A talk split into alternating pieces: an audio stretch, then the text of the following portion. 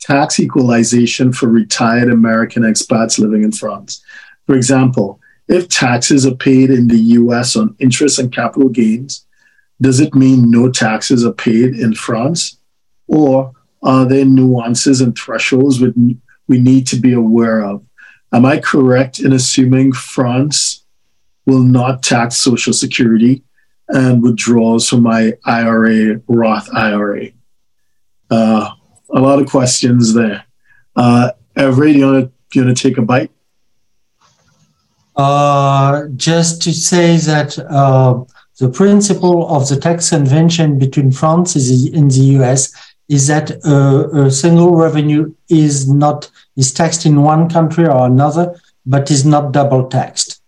After that, the tool used to avoid this double taxation is to say that the revenue that is to be taxed in the U.S. is to be declared in France, but there will be a tax credit that will annihilate the French taxation. However, I don't know exactly how this tax credit is calculated, and I would say it would annihilate the French income tax. I wouldn't be sure it annihilates, for example, CSG, which is a tax that is used to pay social contributions, or the ELSA services. So there is a tax credit. You must declare, and there is a tax credit. Okay. So I guess that he speaks about that there's retirement income, there's interest income, and there's capital gains, right? So the retirement income we discussed at length previously. So that'll be taxable in the U.S. only, not in France, all things being equal. In terms of the interest and capital gains, we're saying, well, it's U.S. source, so the U.S. is going to tax it. But when France looks at it, they'll give a credit for what has already been paid in the U.S. And the difference, if any, would be payable to France. Am I correct? No, I think you're correct. Yeah. I think so.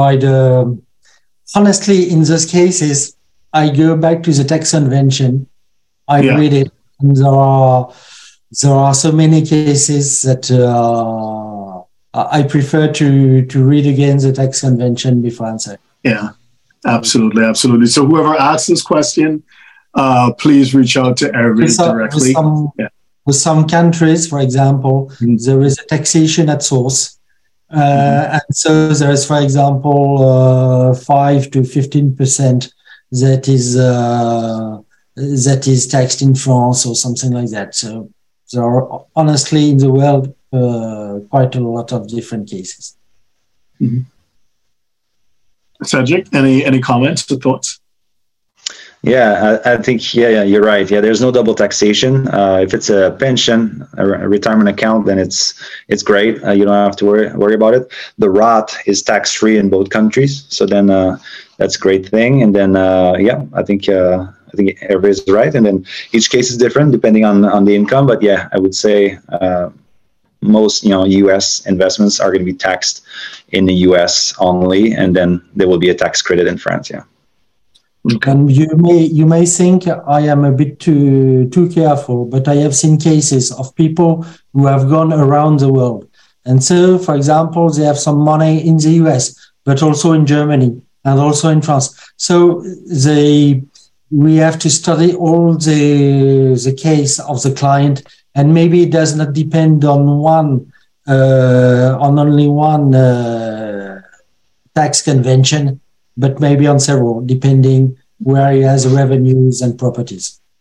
Mm-hmm. Correct, because I've spoken to clients who have, in this case, they would have left France to go work in the U.S. or work somewhere else. And they took a position which is a literal interpretation of the tax treaty, but then the French tax office issues them a notice saying that it's an abuse of the convention, and they deny it. So I agree with you that generally speaking, people need to be very, very careful and not assume because they saw it in a Facebook group or they heard it from a friend that it is a legitimate position to take. You need to look very carefully. Mm-hmm. So if you're a 6, 7, or 8-figure investor, entrepreneur, or business owner who needs a tailor-made solution from a qualified team of professionals, we can help you achieve the international lifestyle, the freedom, and even the tax savings you're looking for. Visit us at htj.tax and live that international life.